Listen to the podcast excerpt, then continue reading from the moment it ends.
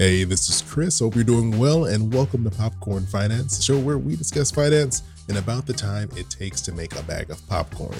And now, I don't normally cover news in real time just because it's really difficult. It's a lot, it's a lot of work to be on top of everything that's happening right as it's happening. But this situation with Silicon Valley Bank was just too big for me not to discuss here on the podcast. And thanks to Michelle, she goes by at Mama3PA on Instagram for sending me a DM, basically wanting to know what's happening because it was confusing. There's a lot happening. So if you didn't hear, if somehow you've managed to just avoid all the news about this, uh, there's a bank called Silicon Valley Bank. They were shut down by California regulators, and the FDIC was put in charge.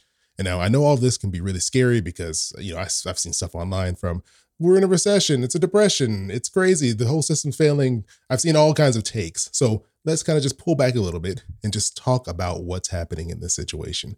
Now, I had to scale back this episode a lot because there was a, a lot of things I wanted to talk about. I may just make this several different episodes, but for today, I just want to focus on what actually happened and what's going on. So, California banking regulators, they stepped in on Friday to close Silicon Valley Bank Financial Group, and the regulators then appointed the FDIC or the Federal Deposit Insurance Corporation as the receiver, the, the organization receiving the assets of the bank, and the FDIC is going to be there to make sure everything run smoothly and people get their money as they should. And this is their role in action here. Like I'm sure you've all seen those FDIC signs in banks or online, meaning that they'll insure your deposits up to a certain amount.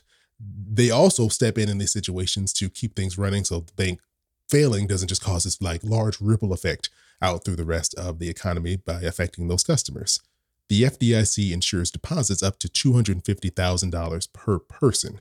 Now, the problem is at Silicon Valley Bank, it's estimated that around 93% of all deposits held at the bank exceeded the FDIC's limit. And this is according to a report from Bloomberg. So that's a big issue when basically almost all of your customers are in a situation where they would end up losing money because they have more money than can be actually insured by the FDIC. And so, for obvious reasons, a lot of companies were worried. You know, I've read about companies like Roku, the streaming box and TV maker, uh, and Roblox, the company that makes that weird game that kids like to play.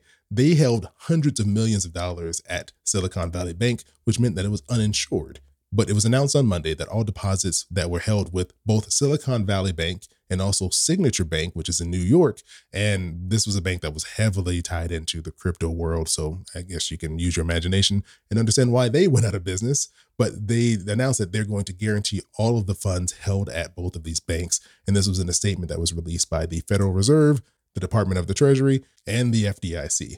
And this was really a move to kind of infuse some confidence into the banking industry, right?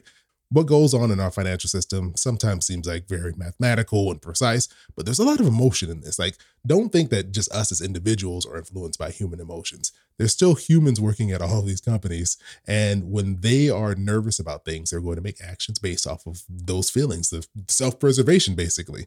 And so, by all of these government organizations stepping up and saying, look, we're not only going to cover the $250,000 that was insured, but we're going to cover all the money that was held at these banks and make sure that these people, these companies get their money back.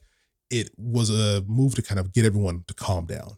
Because the last thing you want is for everyone to freak out and people start pulling their money from all different banks, uh, completely unrelated banks. You can cause and force similar situations to occur. So, this was a move to get everyone to just relax and take a pause.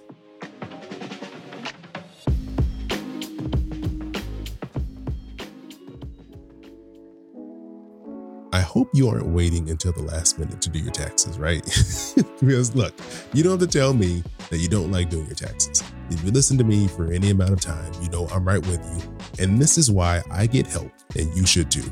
H&R Block is bringing you tax help this season with a little side of popcorn with 15% off their DIY online tax filing products because for a variety of reasons that you've already heard me talk about, this tax season is probably going to look different from last year, especially if you took on some side work and got a 1099 form or your family got a little bit bigger. It doesn't matter what your tax situation is, H&R Block is here to help you this tax season. Their do-it-yourself platform is one of the most convenient ways to file online. And one feature that I think might be the best feature of their service is their surprise-free tax preparation experience that immediately starts with upfront, transparent pricing. And I love that because I don't want to be surprised with the price tag at the end of doing my taxes. So get started early and get your refund faster by clicking the link in the show notes or just head to popcornfinance.com slash hrblock to receive 15% off DIY online tax filing products with H&R Block through April 18th. Again, that's popcornfinance.com slash hrblock for 15% off do-it-yourself online tax filing products with H&R Block.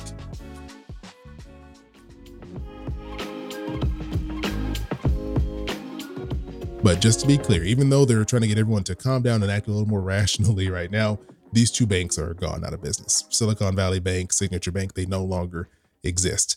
Uh, and the money that was used to fund these deposits for everyone who had their money in this bank, they didn't come from our tax dollars. They came from this fund that all these banks had to pay into. It's this deposit insurance fund. So that's how they're covering those individuals. Uh, any of the lenders or shareholders, they've already said we're not covering them. You know, they took the risk on when they invested in this bank. We're not concerned about them. We're concerned about the people whose money was in this bank and the companies whose money was held in these banks.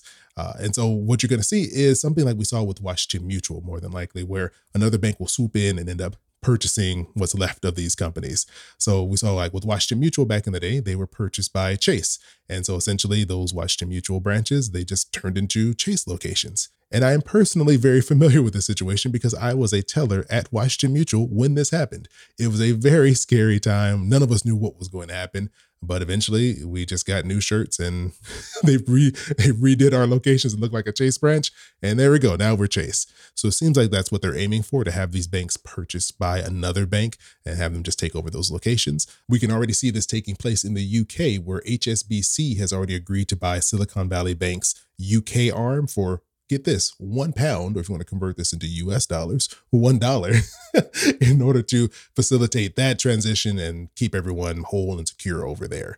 And so oftentimes we'll see that where another bank will come in, take over operations, and then the customers are, are none the wiser. That's kind of best case scenario in these situations where the people who are banking at these places don't have to worry about losing any of their money. So I hope this made things a little bit clearer and helps you understand kind of what's going on with all of this nonsense right now.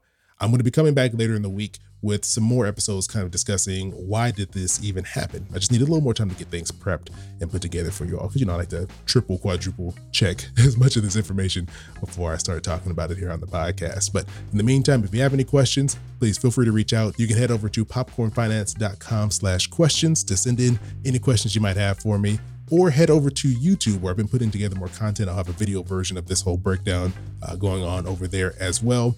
I promised you all I'd be doing more YouTube, and I've actually stuck to it, surprisingly. So head over there, just look for Popcorn Finance or click the link in the show notes to get over to the Popcorn Finance YouTube channel. As always, I appreciate you joining me here for another bag of popcorn. Hope you have an amazing rest of your week, and I'll talk to you soon. Your boy keep it poppin' like Mary Poppins.